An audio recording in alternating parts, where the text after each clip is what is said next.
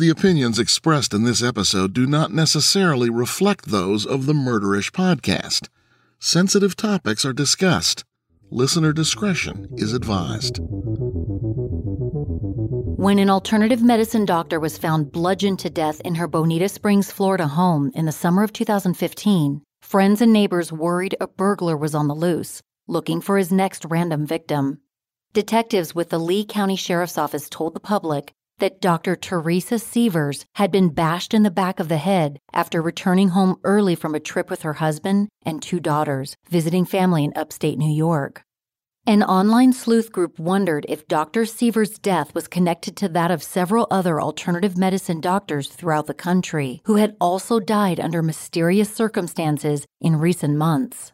And Doctor Sievers' husband, Mark, had an airtight alibi, having stayed behind in New York to visit a bit longer with family and the couple's two young daughters. That is, until a woman in Jefferson County, Missouri, called a tip line two weeks after the doctor's death to say that a man twelve hundred miles away had been bragging about the murder. This is Jami, and you're listening to Murderish. Join me as I walk you through the case involving Doctor Teresa Sievers.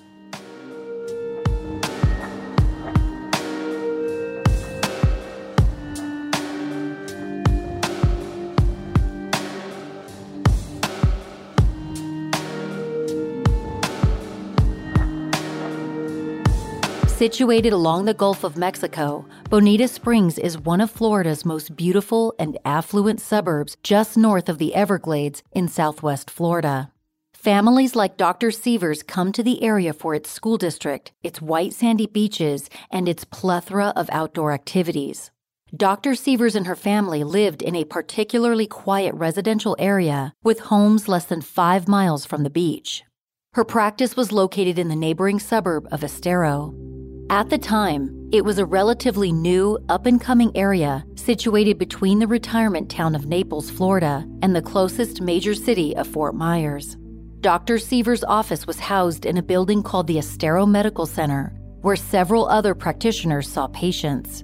The overall region of Southwest Florida is relatively affluent compared to other parts of the state, and is known for its retirement population and snowbirds, who flocked down from colder states each year to enjoy the sunshine.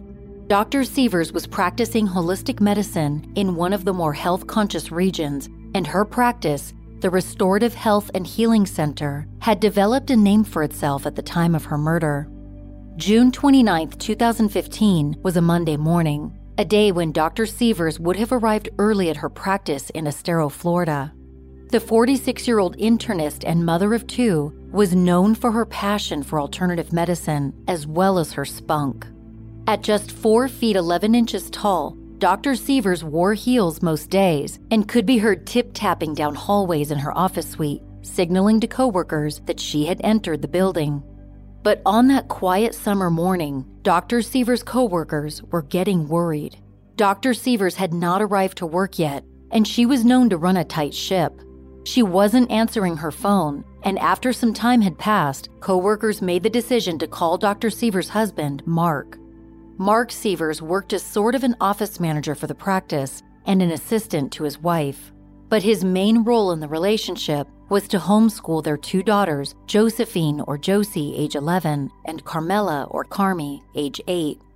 Aside from that, Mark Sievers was known as his wife's rock and confidant, someone who bent over backwards to make her dreams of a successful practice come true.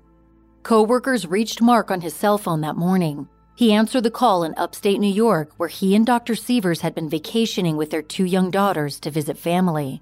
The plan had been for Doctor Sievers to come home on Sunday night so she could work Monday. Mark Sievers and the girls had stayed behind to spend a little more time with family. Upon receiving the call from coworkers, Mark was worried. He had seen his wife off the night before when she flew home to Southwest Florida International Airport in Fort Myers, just north of their home in Bonita Springs. Doctor Sievers called Mark when she landed to tell him she was driving home. He assumed she made it safely. Now he wasn't so sure. But just in case, Mark knew who to call. He dialed a neighbor and family friend, Doctor Mark Petrides, a surgeon. Doctor Petrides listened to Mark and agreed to go to the home and check in on Doctor Sievers. Upon arriving at the Sievers home, Doctor Petrides knocked on the door. There was no answer. He tried again, waiting to hear Doctor Sievers come to the door in her signature heels or to hear the family's two dogs barking. Instead, there was silence. But through the window, he saw that the lights to the home were on, and Doctor Sievers' purse was on the kitchen countertop. He pounded on the door again. Still no luck. Then, with Mark Sievers' permission, Doctor Petrides made entry into the home through the garage with a code that Mark had provided by phone. Inside the garage, Doctor Petrides saw Doctor Sievers' car was parked. He walked past and opened the door to the home. The dogs ran out into the garage as he entered. Once inside, he need not look far. There on the floor in the kitchen, he found Doctor Sievers laying in a pool of blood, her skull bashed in from behind. Doctor Petrides rushed back out of the house through the garage, closing the dogs inside, and dialed nine one one. Frantically, he said to the nine one one dispatcher, "I'm at a friend's house. He's out of town and I came here to check on his wife and she's dead on the floor."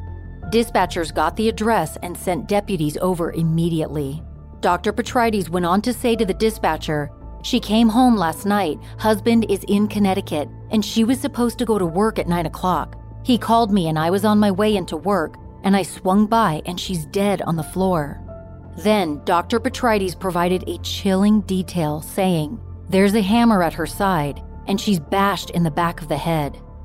He continued to tell dispatchers breathlessly that he had touched Doctor Sievers and shook her body a bit, but she was cold to the touch and blood was everywhere. Doctor Petrides stood outside of the home to wait for first responders because he was nervous that the killer might still be inside the house. Doctor Petrides provided more details to the dispatcher, explaining once again that Doctor Sievers had not shown up for work that day when her husband called in a favor, concerned about his wife's well-being. "He's her office manager," Doctor Petrides told the dispatcher. "Oh, she's the office manager of his business?" the dispatcher asked, confused. "No," Doctor Petrides said, a hint of annoyance in his voice. "He's the office manager of her medical practice." The dispatcher asked for more details, wondering if Doctor Sievers had suffered a medical episode. "This is a murder," Doctor Petrides said. "She's bashed in the back of the head. I can't see her falling or anything like that." Doctor Petrides' voice shook on the other end of the line. "I just looked and thought, my God, you know, she's my friend." Teresa Grace Sievers was forty-six years old at the time of her death, and the crime was quickly classified as a homicide. When crime scene photos were later released, the brutality of Doctor Sievers' death was made clear. Blood smears could be seen on a door frame in the kitchen and on the tile floors. There was blood spatter across the tile squares and pooled in the grout lines. A hammer was left behind at the crime scene, its handle covered in blood and wrapped in long strands of hair. Doctor Sievers' phone, water bottle, and wallet were also on the floor next to a pair of sandals and headphones. All signs pointed to the fact that Doctor Sievers had come home from her flight and been surprised by someone in her kitchen. Outside the home, investigators photographed a crowbar and a screwdriver in the grass. The attack seemed sloppy, as if someone had broken into the home while it sat empty, only to be surprised by the homeowner and forced to make a hasty escape. Photographs of the jewelry Doctor Sievers was wearing during the attack showed that she was covered in blood. Her bracelets, earrings, rings, and watch appeared in photos bloodstained. Her necklace, which featured the words, "You may say I'm a dreamer," was also smudged with blood. Perhaps most haunting are the security photos of Doctor Sievers taken from cameras at the Southwest Florida International Airport.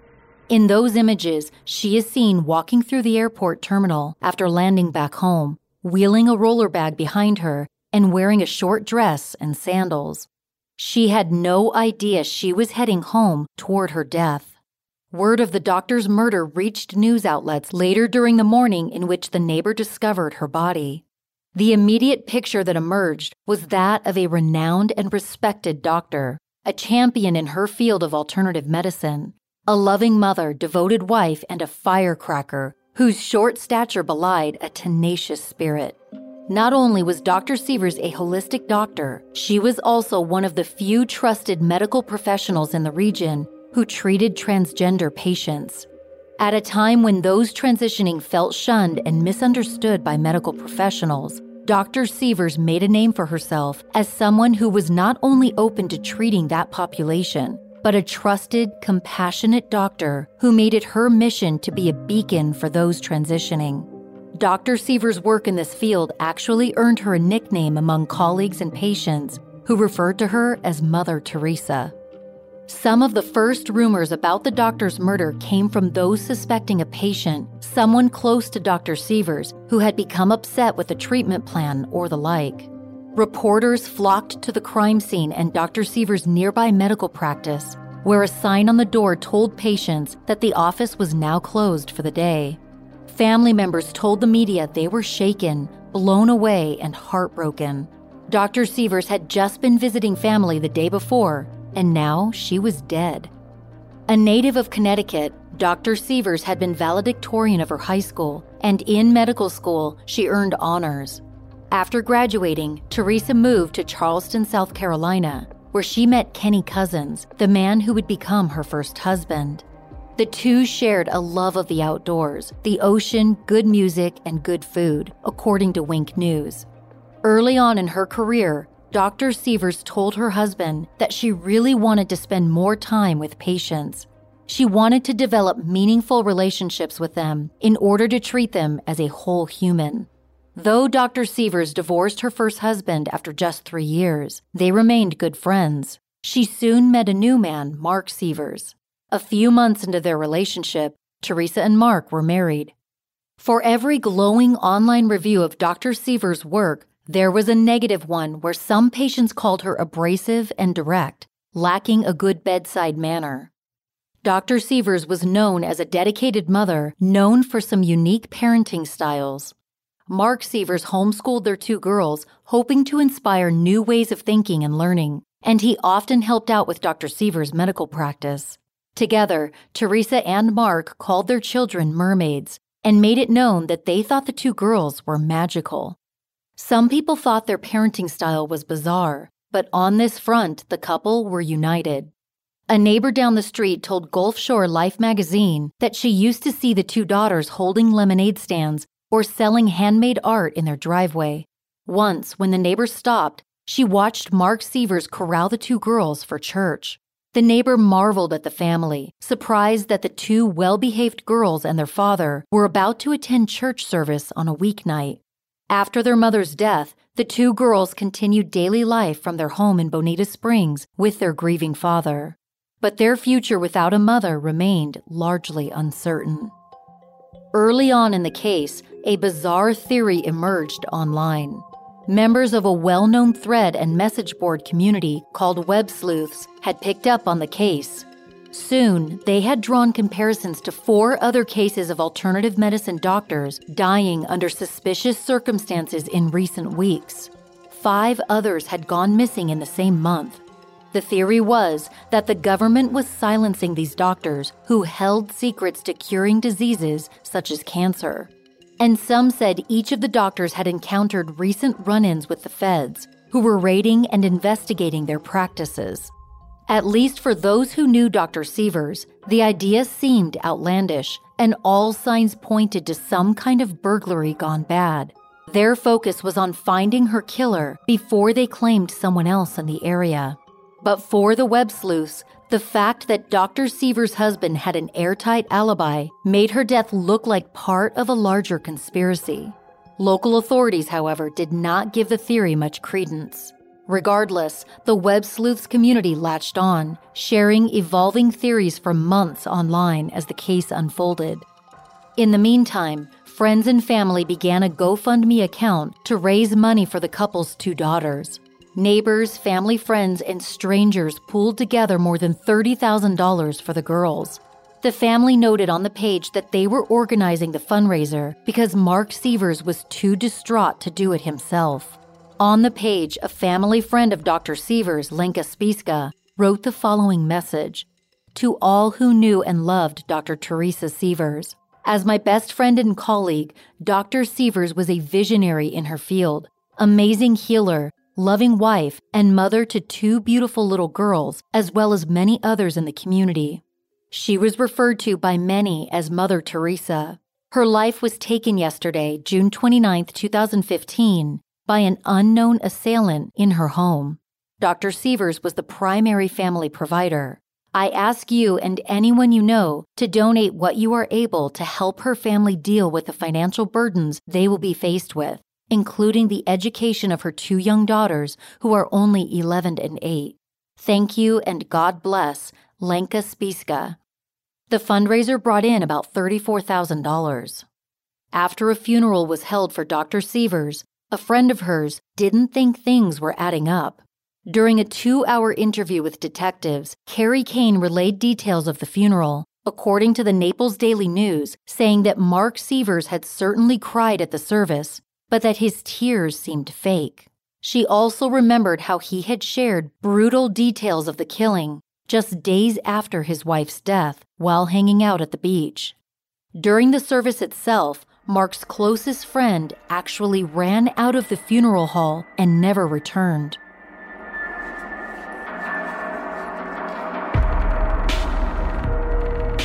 Anyone who knows me would probably say I'm a smartass, and they wouldn't be lying. So when an opportunity to partner with Smartass and Sass came about, my first thought was, holy crap, I feel seen.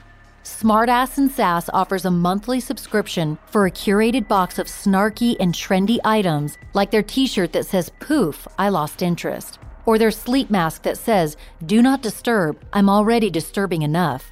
Life is too short to take ourselves so seriously, and we all need some good adult humor to get us through the day-to-day B S we all face. I'll admit that I often feel better after dropping an F-bomb or two, or throwing up a middle finger when my husband tells me, you missed a spot, after I mop the floors. Yeah, he thinks he's a regular comedian. What's great about Smartass and Sass is that you can let their products do the talking, so you don't have to. Life is way better with a sense of humor, and nobody said it has to be rated P G. Smartass and Sass is perfect for all the mouthy mofos out there like me who think political correctness is boring, and that life is too short not to mouth off every once in a while.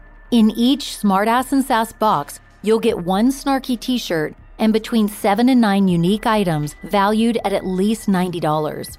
Subscribe at smartass and sass dot com and use code MURDERISH for ten percent off first-time subscription orders. This offer cannot be combined with any other offers, and it's not valid on shop orders. Go to smartass and sass dot com and use code MURDERISH for ten percent off first-time subscriptions. Valentine's Day is here, and the perfect gift, in my humble opinion, is to get a little me time in. One way I do that is by playing Best Fiends, a really fun and challenging mobile puzzle game. Anyone can download and play Best Fiends on their mobile phone, and trust me when I say that once you start, you will not be able to stop playing. But that's not a bad thing, because playing Best Fiends is like a workout for your brain. Solving the puzzles and advancing through the levels is not easy, so when you do get further into the game, it's so satisfying. I'm currently on level one thousand six hundred eighty-eight, not quite at my goal yet, but give me some time and I know I'll get there. I know this because there's no way I'm going to let my friends who also play Best Fiends stay in the lead. Best Fiends always stays fresh because new levels and characters are added constantly. Anytime I have to wait in line or just need a quick break, I pick up where I left off in the game, and it feels like I'm getting some me time, which is so rare. Oh, and another cool aspect of the game is that there are a bunch of fun events in the game where you can win big rewards. Ready to give your brain some T L C? Download Best Fiends free today in the App Store or Google Play. That's friends without the R, Best Fiends.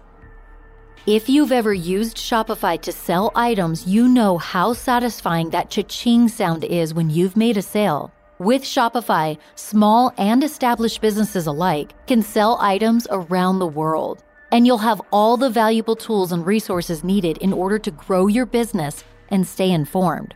Shopify can take your business from infancy to success with their key channel integrations and apps, which includes Facebook, Instagram, TikTok, Pinterest, and more. In addition, Shopify offers entrepreneurs important analytics like detailed reporting of conversion rates, profit margins, and so much more. And of course, you can accept all major credit cards through your Shopify account. And they also offer chatbots, accounting support, and so much more. Go to shopify.com slash murderish, all lowercase, for a free fourteen-day trial and get full access to Shopify's entire suite of features. Grow your business with Shopify today. Go to shopify.com slash murderish right now. Shopify.com slash murderish. Curtis Wayne Wright was Mark Sievers' best friend, and for years the two had joked that they were brothers from another mother. Both were about the same height, bald with glasses, and had the same pointed features. Mark and Curtis, who went by Wayne, had grown up together in Missouri, and the two of them were often mistaken for one another.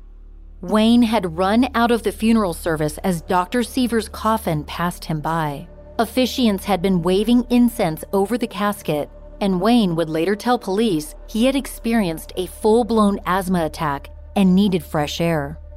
For Carrie Kane, however, that did not add up. She recalled that earlier in the service, Wayne had been tasked with fixing a photo slideshow featuring pictures of Doctor Sievers. He had an audiovisual background and fixed the photo slideshow easily. But when Wayne was asked to assist with the video portion of the memorial, he refused. Carrie thought later he must not have wanted to see Doctor Sievers alive for some reason. Carrie flew back home from the funeral service and began taking notes. She didn't want to forget Mark Sievers' odd behavior. After his wife's funeral, Mark invited attendees back to his home to swim. Carrie said it seemed like he had forgotten they were in mourning. Another strange thing had occurred the same day. An unnamed witness told investigators they had seen Mark Sievers throwing away computers and paperwork at Doctor Sievers' practice just hours after his wife's memorial service was to be held. Then, a couple weeks after the murder, detectives at the Lee County Sheriff's Office in Southwest Florida received a tip. A woman in Jefferson County, Missouri, called to say that her boyfriend had been bragging about a murder. He had recently returned from a trip to Florida, where she said he had been paid to put a hit on a woman there. When he returned, he told his girlfriend that he had committed the murder with a hammer, and he had disposed of some of his clothing during a car ride with his girlfriend. The woman, Taylor Shoemaker, called investigators to share all that she knew. Later, during a sit-down interview, she revealed that her boyfriend, Jimmy Ray Rogers, had a nickname he went by. The nickname was even on his Facebook page. He liked to be called the Hammer or Hammer. Taylor Shoemaker had been dating Jimmy Ray Rogers, and together they had a child. Jimmy was friends with a man in Missouri named Curtis Wayne Wright. The two had met while they were incarcerated at the Saint Genevieve County Jail in Missouri in two thousand ten.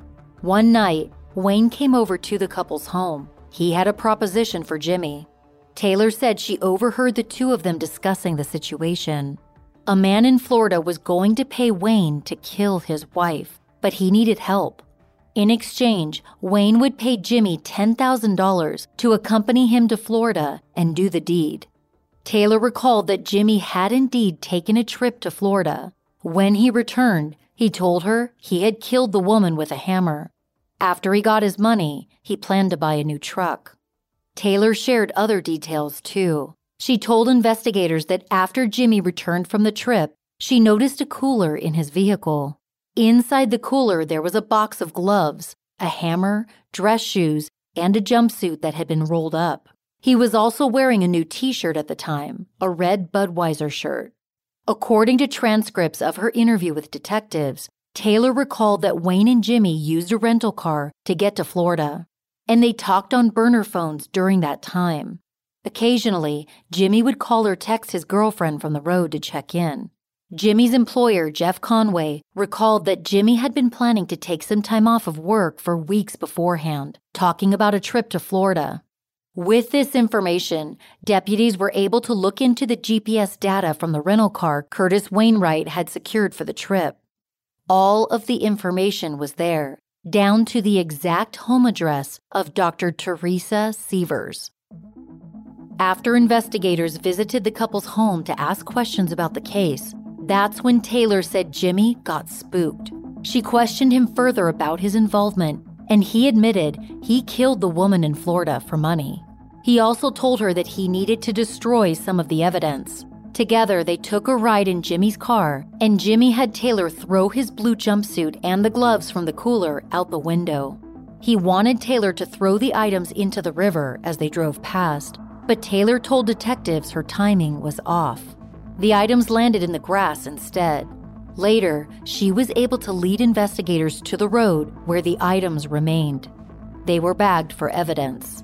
During that same car ride, Taylor said Jimmy also drenched his phone in water, then broke it into tiny pieces to destroy any evidence contained on it. Taylor Shoemaker's information cracked the case wide open for deputies, who quickly moved to arrest both of the men. When news of a break in the case reached Florida, a new mystery soon began to unfold. Why would two men drive more than twelve hundred miles to kill a woman in Florida?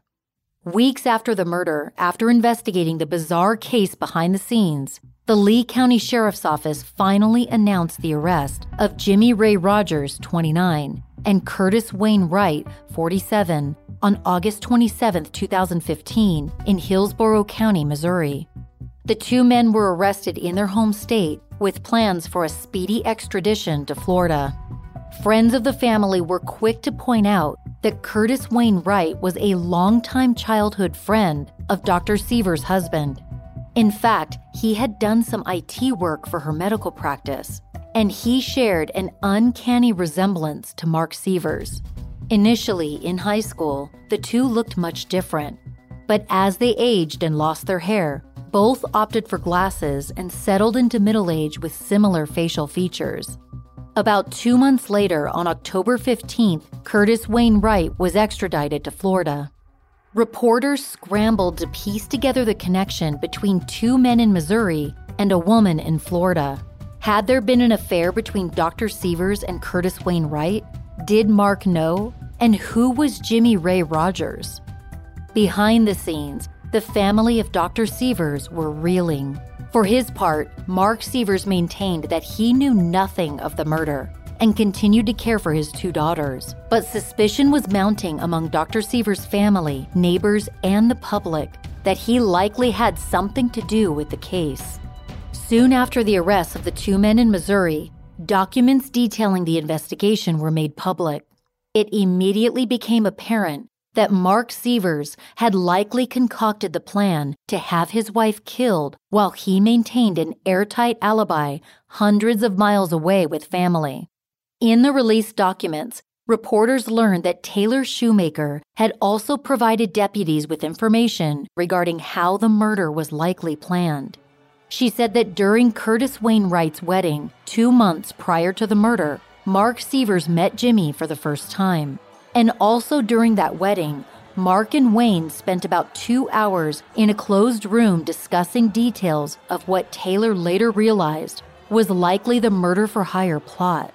Doctor Sievers was not at Wayne's wedding at the time, so Mark also took the opportunity to talk about all of the problems the two of them were having in their marriage. Taylor told detectives that Mark Sievers didn't know that Wayne had hired Jimmy to take part. In fact, Jimmy and Mark Sievers didn't know each other until the wedding, and on that day, they had a tense altercation. Taylor told deputies that Mark pulled into a parking spot at the venue and had to back out again to adjust. When he did, Jimmy and Taylor pulled into the spot, and Mark sped off in a huff. Startling details about Curtis Wayne Wright soon emerged. Not only was he a known felon, he was also an active person of interest in a cold case involving the disappearance of a Missouri minister. Reporters at the Naples Daily News uncovered details about the case, which originated in nineteen ninety-six. At that time, Wayne was friends with a man named Ronnie Bolin, who was a minister in Hillsborough, Missouri. Ronnie Bolin was just thirty-three years old when he went missing in July of nineteen ninety-six. Investigators found his abandoned nineteen eighty-eight Subaru, which had been left at a car wash with the keys inside, but his body was never found. It is believed that Ronnie Bolin was killed, and the last man who saw him alive was Curtis Wayne Wright. Investigators questioned him several times throughout the investigation, but Wayne maintained his innocence. The case of Ronnie Bolin remains unsolved. While Curtis Wayne Wright and Mark Sievers had been careful to use burner phones and speak in code while plotting the murder, the execution of the crime itself was sloppy. Investigators were able to retrieve G P S data from a rental car the two killers used to travel from Missouri to the crime scene on Jarvis Road in Bonita Springs. They used credit cards at a Walmart nearby and were caught on surveillance footage purchasing last-minute items, a lock-picking kit, trash bags, towels, wipes, and shoes. The two suspects' cell phones also pinged off towers all along the travel route, which investigators gathered through subpoenas. Later, a commander with the sheriff's office would recall seeing a man who looked like Jimmy Ray Rogers purchasing a red Budweiser shirt at that same Walmart. The same day, it is believed that Wayne and Jimmy entered the Sievers' home and disabled the alarm. When they returned to the home the following day, they broke in again and waited for Doctor Sievers inside. Perhaps most chilling is that the G P S data showed the two men had found time during their trip to visit a local beach. Investigators were especially puzzled over one detail of the case. They realized that Mark had planned the murder to take place while his own mother took care of the family's two dogs at the house while they were out of town. That meant that Bonnie Sievers had to make a few trips to the home each day to feed the dogs, Nana and Lucy, and let them out. She was given instructions during that time regarding how to arm and disarm the home security system. But on the night Doctor Sievers came home from the airport, the alarm didn't trip. Nothing warned her that there were two men inside of her home. Bonnie would later tell investigators that she had trouble that night setting the alarm, so she called her son Mark for help. He told her not to worry about the alarm that night. A couple hours later, Jimmy and Wayne came back to the house to wait for Teresa. Before she knew her son was involved, Bonnie told investigators that she felt guilty for not having been able to set the alarm. Her guilt was misplaced, but her son did nothing to dispel it. Instead, he let his mother believe that two men had been able to break in unnoticed instead of by design. Shockingly, Bonnie Sievers was not told when to visit the home based on the time Wayne and Jimmy were there, so it's possible that she could have walked in on them and become the unintended victim.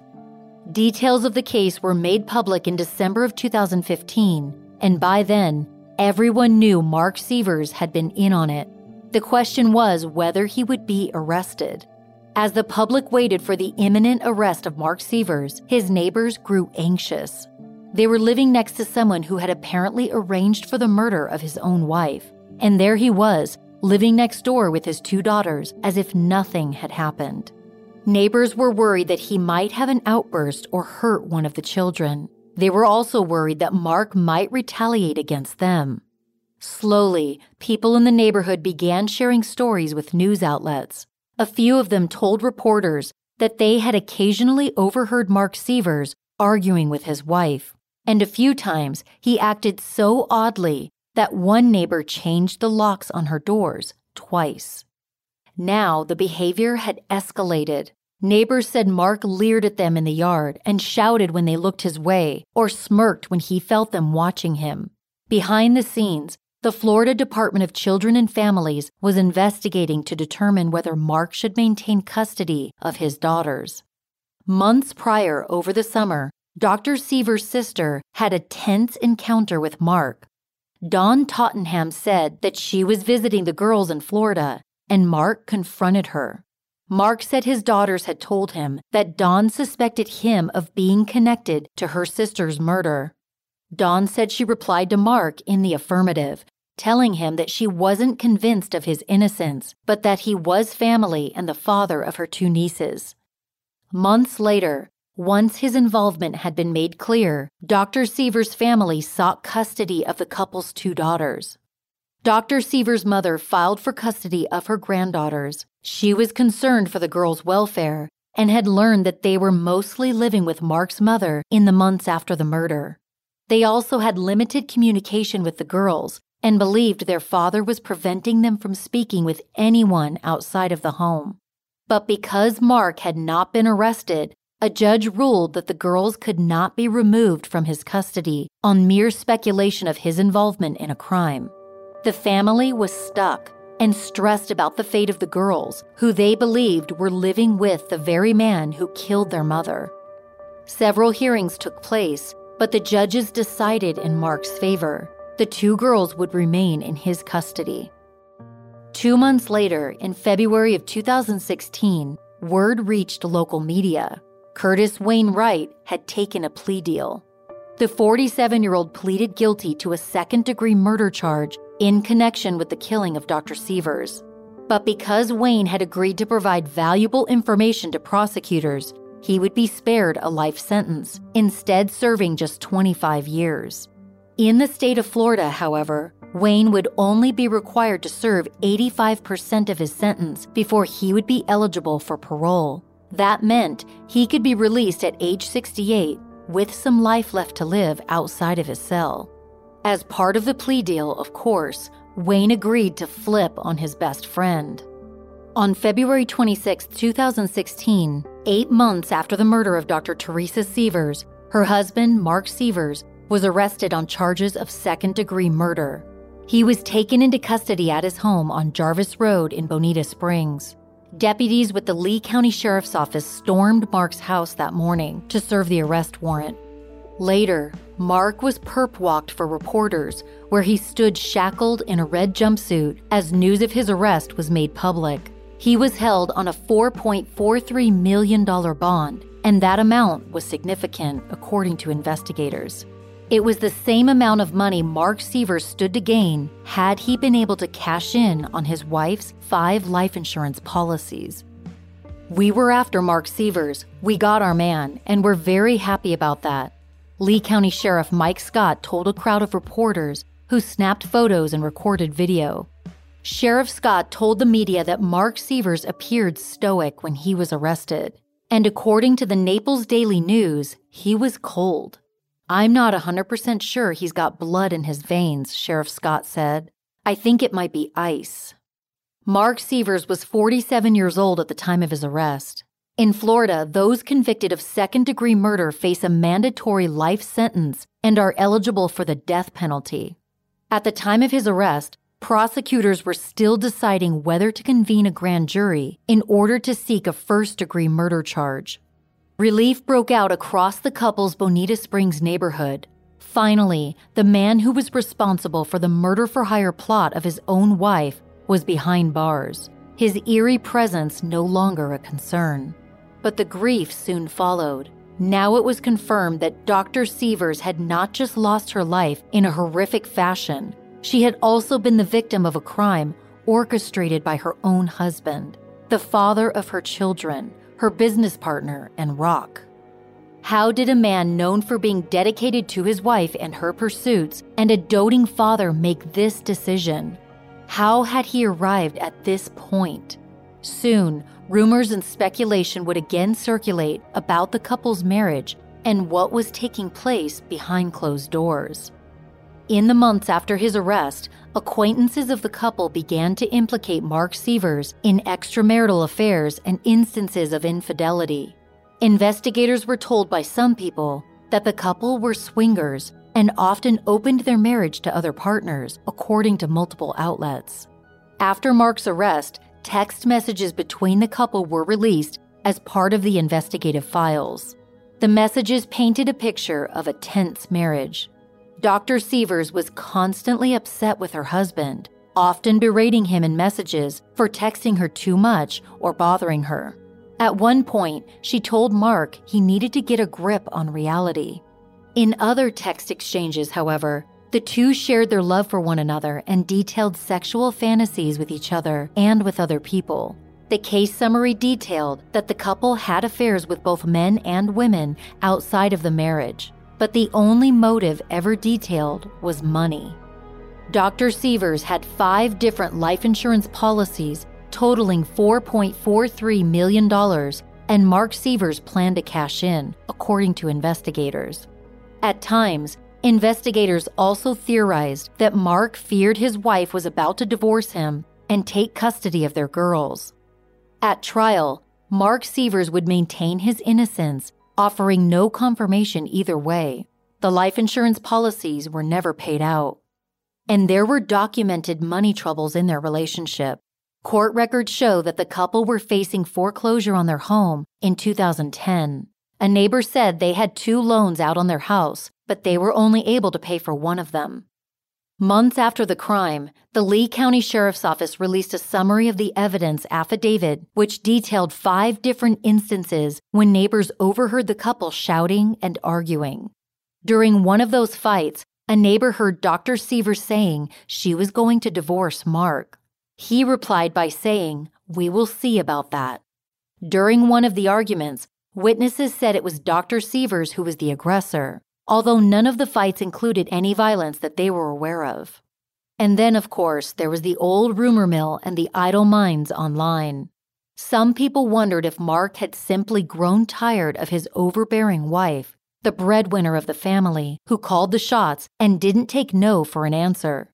Maybe he orchestrated the entire murder just to get rid of his annoying wife and to devise a way to keep the children for himself. Making off with a few million was just the icing on the cake.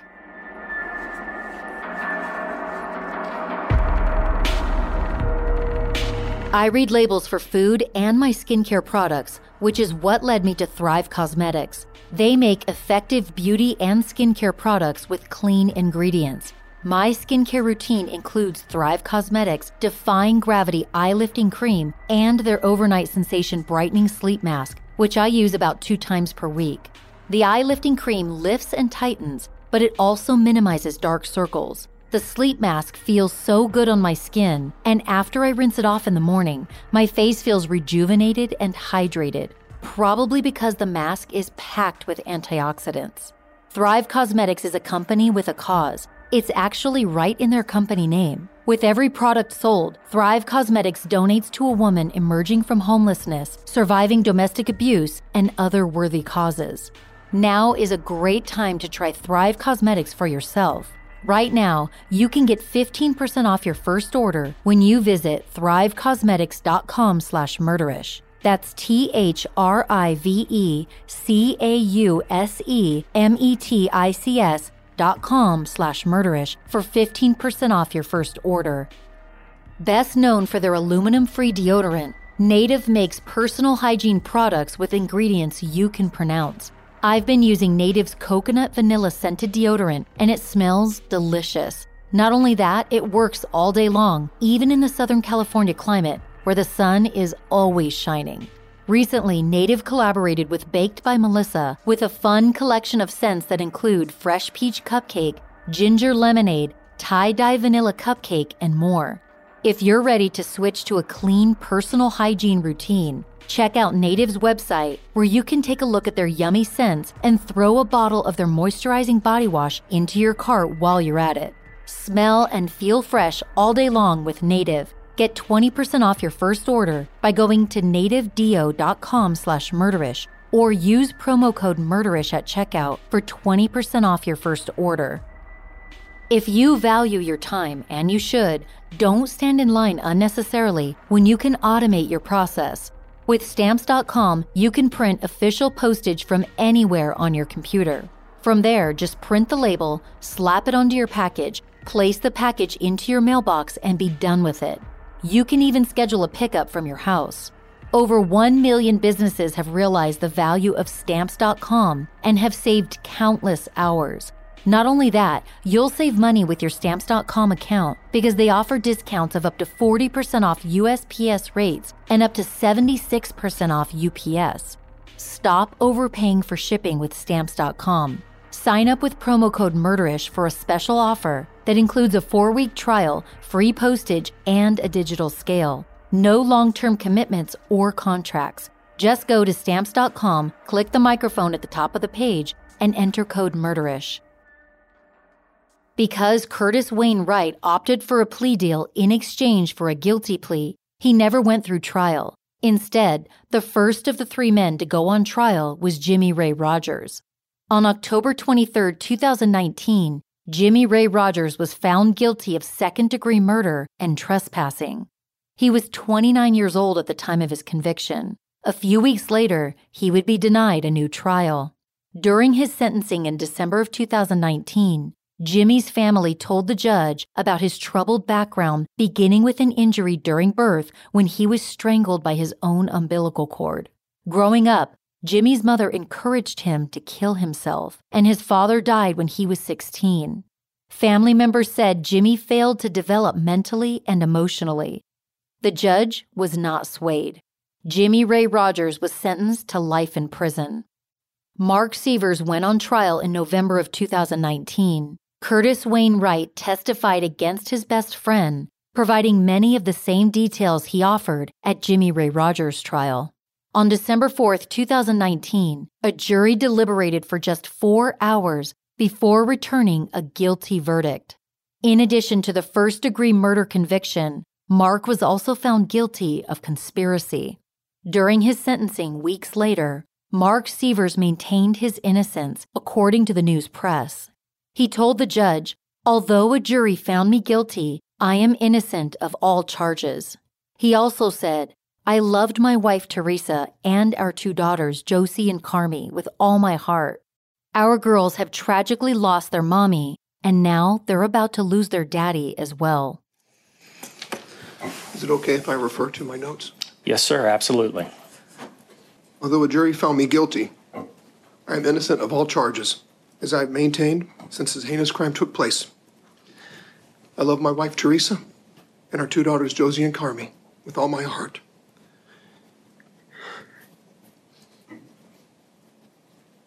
Our girls have tragically lost their mommy, and now they're about to lose their daddy as well. Therefore, I respectfully ask the court for life, as not to compound their loss and suffering. I am grateful, however, that the court can only determine my fate on earth, while my soul is in God's hands, and God knows the truth. Although I cannot feel remorse for something I had absolutely nothing to do with, I am deeply saddened and forever heartbroken, to say the very least, that Teresa was taken from us.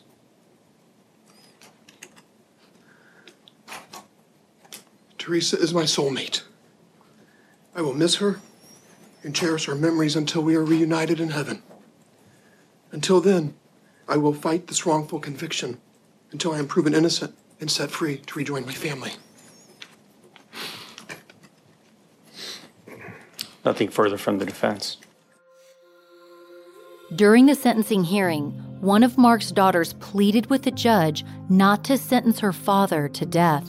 During the emotional plea, she said that while she did not want to have a relationship with her father at that time, she might want to in the future. To commit him to death would deny her that chance. The judge listened, but ultimately decided Mark Sievers' crimes were too severe.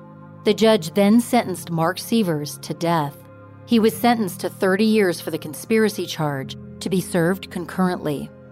Mark Sievers was transferred to death row after his conviction. Then in December of two thousand twenty-one, he requested a new trial, claiming new evidence had come up and proved his innocence. A decision is still pending on the new trial, and a previous request in two thousand nineteen also remains pending. Mark's defense attorneys claim they have a letter from Jimmy Ray Rogers stating that Curtis Wayne Wright killed Doctor Sievers after she refused to let him stay at her home. He also wrote that there was no murder conspiracy involving Mark Sievers. In two thousand seventeen, the city of Bonita Springs placed a lien on the Sievers' home on Jarvis Road for a mowing violation. Neighbors complained of the unkempt lawn while Mark was in jail. That same year, Mark Sievers was deemed unfit to serve as the trustee of the Sievers Family Trust. Instead, Doctor Sievers' brother, Patrick Tottenham, was placed into that role in order to see to it that assets were allocated appropriately. Doctor Sievers' two daughters are named as beneficiaries of the family trust, so all assets will go to them, including payouts from the life insurance policies. Eventually, the Sievers' abandoned home was sold, and neighbors said that that event could not come soon enough.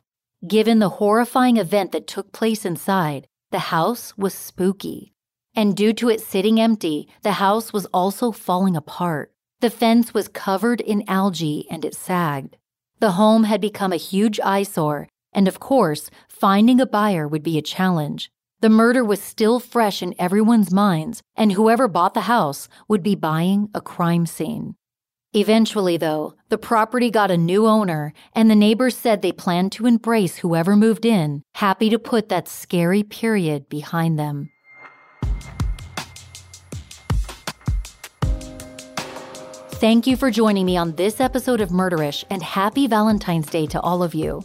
If you're a Murderish Patreon supporter, I'm hosting the first ever Zoom meeting on February seventeenth at five thirty p.m. Pacific Standard Time. The Zoom meeting is a special perk for Patreon supporters, so if you're currently in that category, you should have already received a notification and a link to join the Zoom meeting. If you're not currently a Patreon supporter, but want to join the Zoom meeting, visit murderish dot com, click the link to go behind the scenes where you'll be able to sign up for Patreon.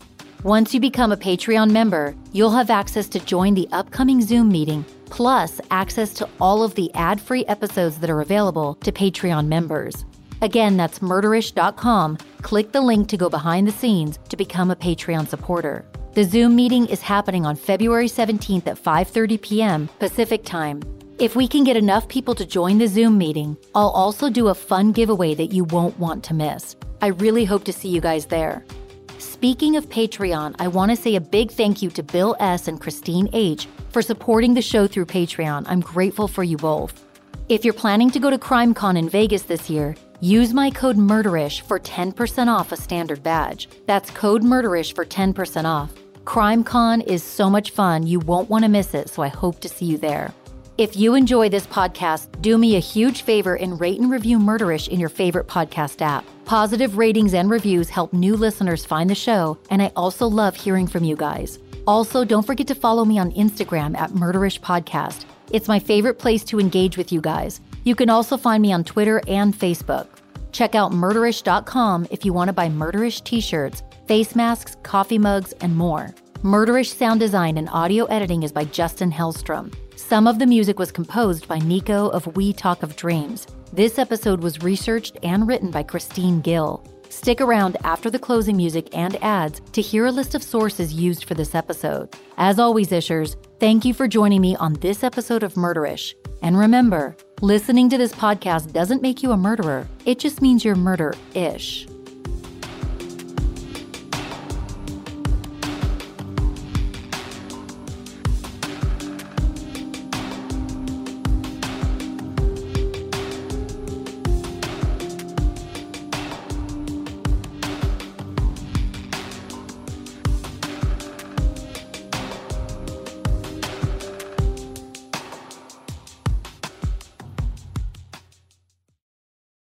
Sources for this episode include an August twenty-eighth, twenty fifteen article in the Naples Daily News by Christine Gill, Jacob Carpenter, Jessica Lipscomb, Ryan Mills, Jake Allen, and Greg Stanley. Information dated August thirty-first, twenty fifteen at archive dot naples news dot com. Information dated December first, twenty fifteen at archive dot naples news dot com. February third, twenty sixteen information at archive dot naples news dot com. Information dated October fifth, twenty twenty-one in the Fort Myers News Press by Michael Braun at news dash press dot com. Information dated July second, twenty nineteen by Christine Gill at gulf shore life dot com. Information dated November twenty-seventh, twenty nineteen at Fox four News by Lisa Greenberg at fox four now dot com. Information dated August twentieth, twenty twenty by Kayla Lane at c b s news dot com. Information dated December fourth, twenty nineteen at wink news dot com by Justin Case and Taylor Petrus. Information dated May fifth, twenty sixteen at wink news dot com. Information dated January third, twenty twenty by Nicole Lauren at wink news dot com. Information sourced from forty-eight hours Season thirty-two, Episode fifty-nine. Information sourced from Killer Cases Murder for Hire Season one, Episode one, at youtube dot com. Information dated July fourth, two thousand fifteen by Sophie Jane Evans at dailymail.co.uk forward slash news forward slash article. Information dated August twenty-ninth, two thousand fifteen by Kelly McLaughlin at dailymail.co.uk forward slash news forward slash article. Information dated December third, twenty twenty by Adam Janos at a e t v dot com. Information dated October sixteenth, two thousand nineteen at law and crime dot com by Alberto Luperone. Information sourced from web sleuths dot com. Audio taken from the actual nine one one calls. Information pulled from go fund me dot com. Court documents from the Lee County Clerk. Documents from the State Attorney's Office released in two thousand fifteen.